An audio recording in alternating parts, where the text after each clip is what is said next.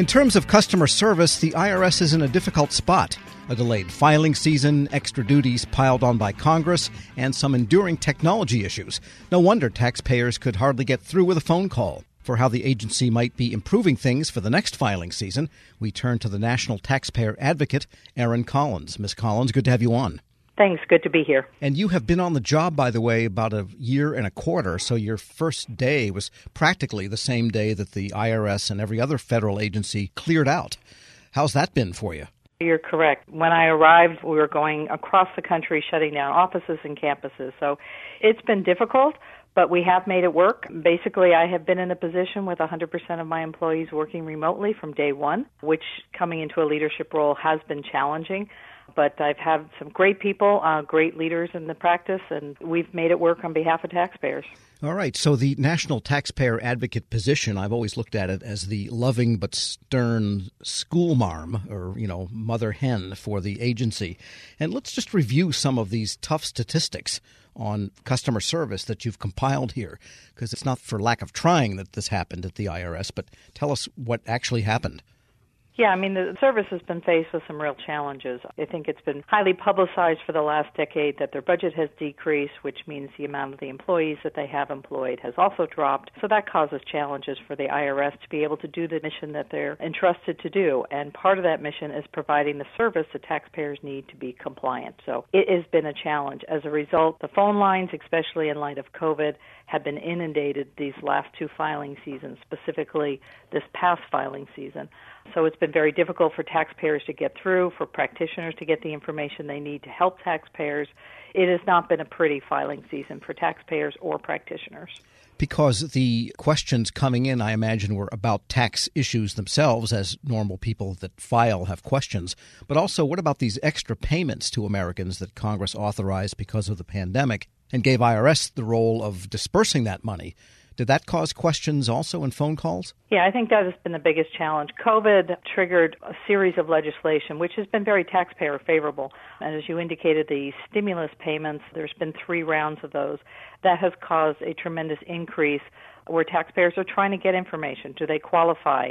If they didn't receive the payment, when are they going to receive the payment? If there was a problem with the amount of the payment. So those have generated a tremendous amount of calls to the IRS. So the volume of calls are coming in.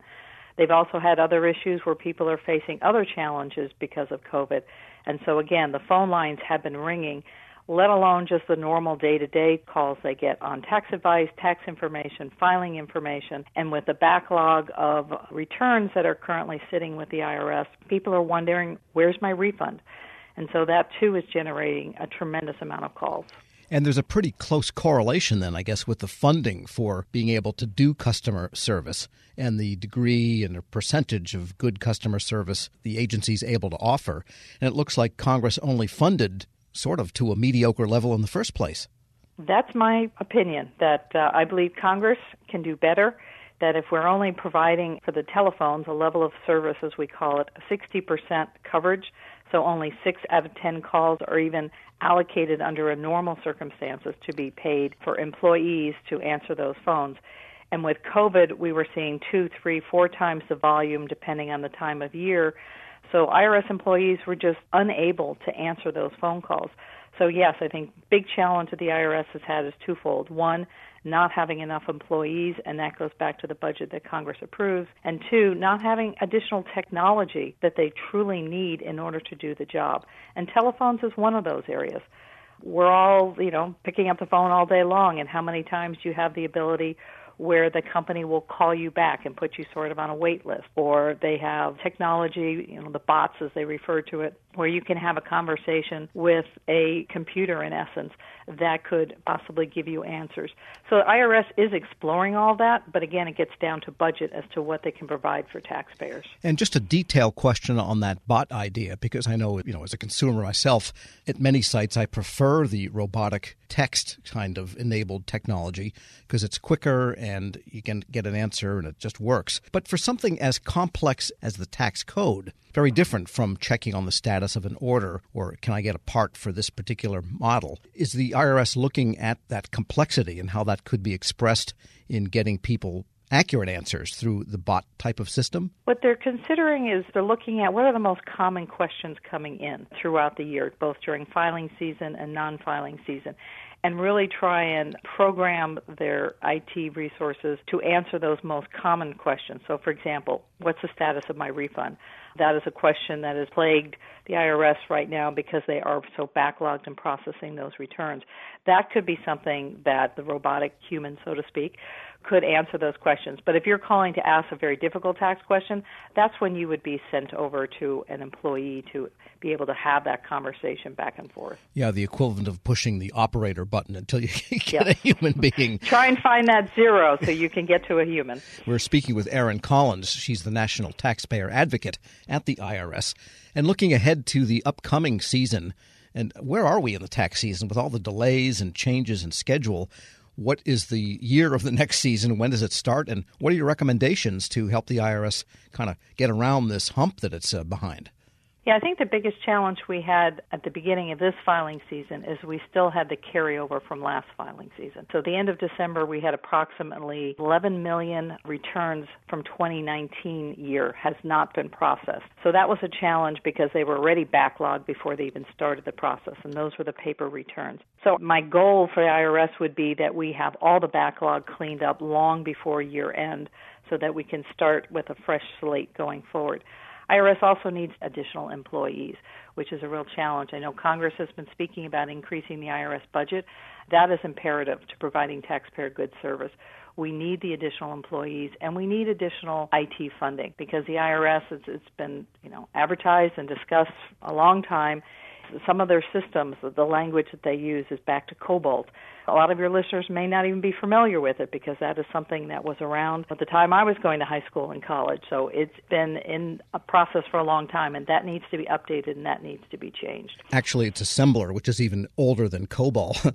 and the issues are interrelated because the ability, say, for a bot to look up something means it has to look at a system capable of being looked up to by a bot and that may not be the case for some of the ancient database architectures they've got. Right. And and they are embarking on what they call the enterprise case management system, which is really trying to get what I will call a 360 view so that when you go into the system you can see all the various parts of taxpayer records and IRS information. Challenge is now that they have in excess of 60 standalone systems that don't talk to each other. So you've got it right on the head. It's very difficult, even if they started to program some of these robotics so they could answer, they can't access various information. So until that gets accomplished, it's going to be difficult to do what they would envision.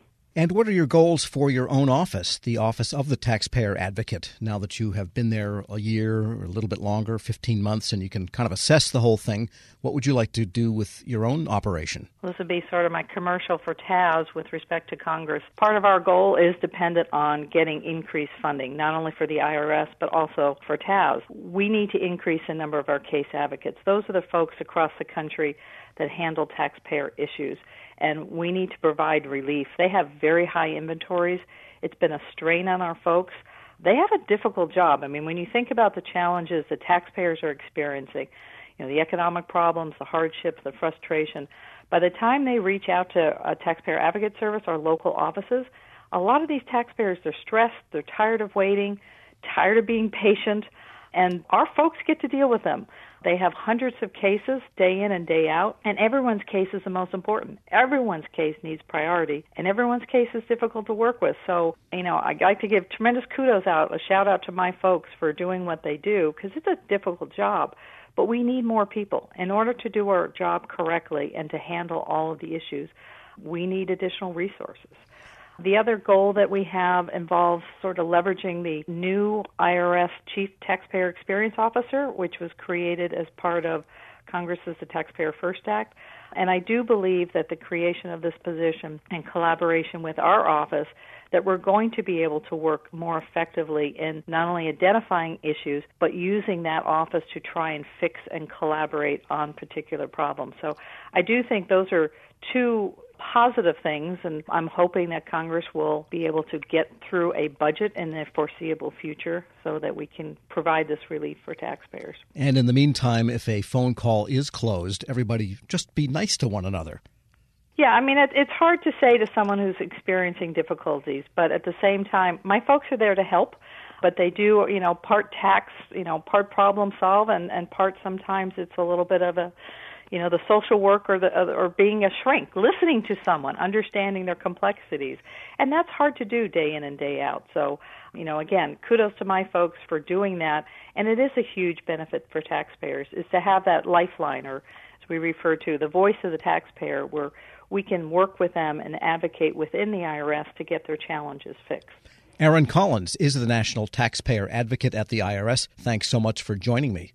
Thanks, Tom. We'll post this interview along with a link to her latest report at federalnewsnetwork.com slash Federal Drive. Hear the Federal Drive on your schedule. Subscribe at Apple Podcasts or wherever you get your shows. Hello, and welcome to the Lessons in Leadership podcast. I am your host, Shane Canfield, CEO of WEPA. Today, I'm thrilled to be joined by Vice Admiral Cutler Dawson. Cutler has had an incredible career serving our country for 35 years in the Navy, where he attained the rank of Vice Admiral. During his service, he had numerous assignments afloat and ashore, including Commander, Second Fleet, Striking Fleet Atlantic, and in Washington at the Pentagon and on Capitol Hill, where he was the Navy's Chief of Legislative Affairs.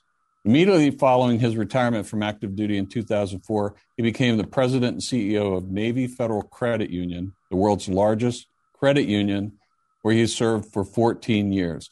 Under his leadership, Navy Federal grew from 2 million to 8 million members. Phenomenal. Cutler, welcome and thanks for joining me. Thank you, Shane. You've had a fascinating career across both military and the private sector. Can you tell us a little bit more about your background and your professional journey? Well, I started out at the Naval Academy where I graduated in 1970, and then, as you mentioned, spent 35 years in the Navy um, with uh, six actual actual uh, afloat commands. Uh, the first one was when I was 27 years old. Uh, I didn't know enough to be scared of anything, and it was uh, probably one of the highlights of my career. Um, and then after I retired after 35 years, I went to uh, work at Navy Federal Credit Union as the CEO, where I spent my next 14 years. Um, I'm I'm currently retired and enjoying life, and um, it's been a great run for me. How would you describe your leadership style, and how's that developed over the years? My style has been quite con- consistent. Um, I believe, and I've learned this in the Navy, that you have to go to the deck plates uh, to see what is going on. And you have to learn what your people do and how they do it so you can help them to be better at it and more efficient and more productive. Um, it's um, something that you need to do all the time. Um, I remember I used to tell folks that um, you don't want to retreat to your cabin and what I mean by that is um, the longer you're in a position, the less you think you have to get out and about. But that should be the opposite. You should get out and about more because people change, situations change, and you've got to figure out a way to get to them and find out what they're doing and where what you can do to help them. Uh, I We'll talk a little bit more about your book, but I read it um, from Sea to the C suite. Fantastic read. You talk about the deck plates in that um, as well. I would encourage everyone to get a copy of this and read some more detail about going to the deck plates. Cutler, who was the most impactful leader in your life and what quality did you admire about them? I had numerous while I was in the Navy, but uh, the quality that, that I enjoyed the most was the leaders that got to know me as an individual and that they cared about me. And i could tell that they cared about me. And they were not only my leaders but they were my mentors.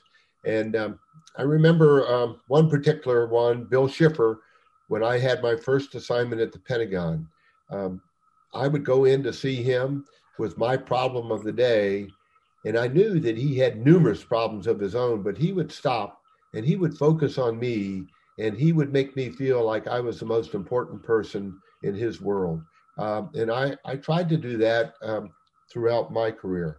But really, it's about caring for your people.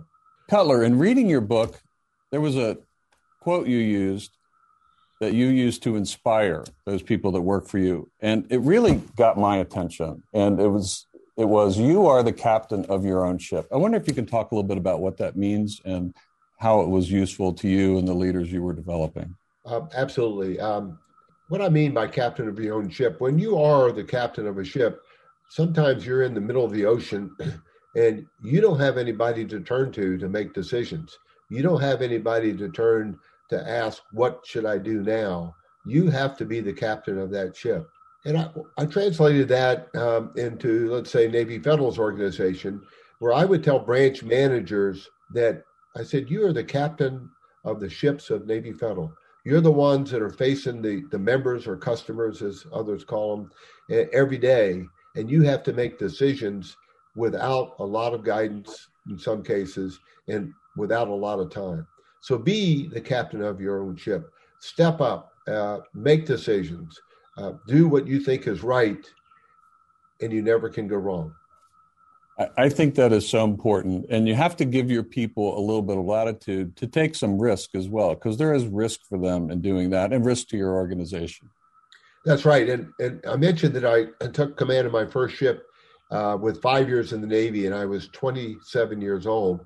Well, my boss had 32 years in the Navy, and um, his his guidance to me when I first met him was, Cutler, you do the right thing, and I'll back you up all the way.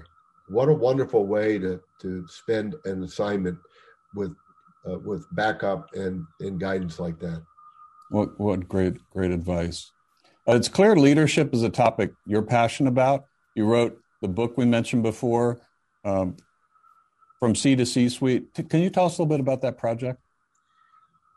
Yes, when I was at Navy Federal, I would tell sea stories uh, as parables to get my point across. And um, folks would tell me, Cutler, we like your stories. It gives us a picture of what you're trying to tell us. Now, what else are they going to say? They work for me, but uh, uh, I took it as a compliment, and it was. And my wife encouraged me to write a book, and I needed a co author to help me. And I found a lady named Taylor Kiland who was the perfect, perfect co author. She turned in my stories into wonderful chapters um, that I'm very proud of. Where can listeners find a copy? Well, you can get it on Amazon, uh, and you can also uh, get it on the Naval Institute website. Uh, and I might add that um, any proceeds from the book Navy Federal uses uh, to give to charity. Fantastic. Cutler, thank you very much. Really enjoyed your time and your lessons and in leadership and sharing with us your life story. And, and uh, I've learned a lot both from talking to you today and reading your book. And thank you very much for your time. It's my pleasure. And I, I, I would like to add one thing, if I could, Shane. Um, during my assignments in Washington, D.C., I gained the utmost respect for the civilians that work here every day. They're hardworking, they're dedicated, and they they have my eternal gratitude. Uh, I got to come and go from the Pentagon. They stayed every day and worked in Washington when I got to go out and um, enjoy being at sea. Perfect. Thank you. Yeah, WEPA serves civilian federal employees, but your comment is well taken because the interaction between the two is is continuous, it's nonstop, and it's critical. So uh, the career civil servants, as well as career military, uh, our country would not be where it is today without them. I totally agree, and and I can tell you from the U.S. Navy standpoint, uh, we couldn't operate like we do without them being the backbone of what we do. Thank you very much for your time today, Cutler, and to everyone listening to Lessons in Leadership podcast. We'll see you next time. Grab a 30-day free trial of Live by Live Plus, and you'll get unlimited skips, commercial-free music, and all of the podcasts and live streaming events you can handle. Visit livexlive.com slash podcast one to learn more and start your free trial.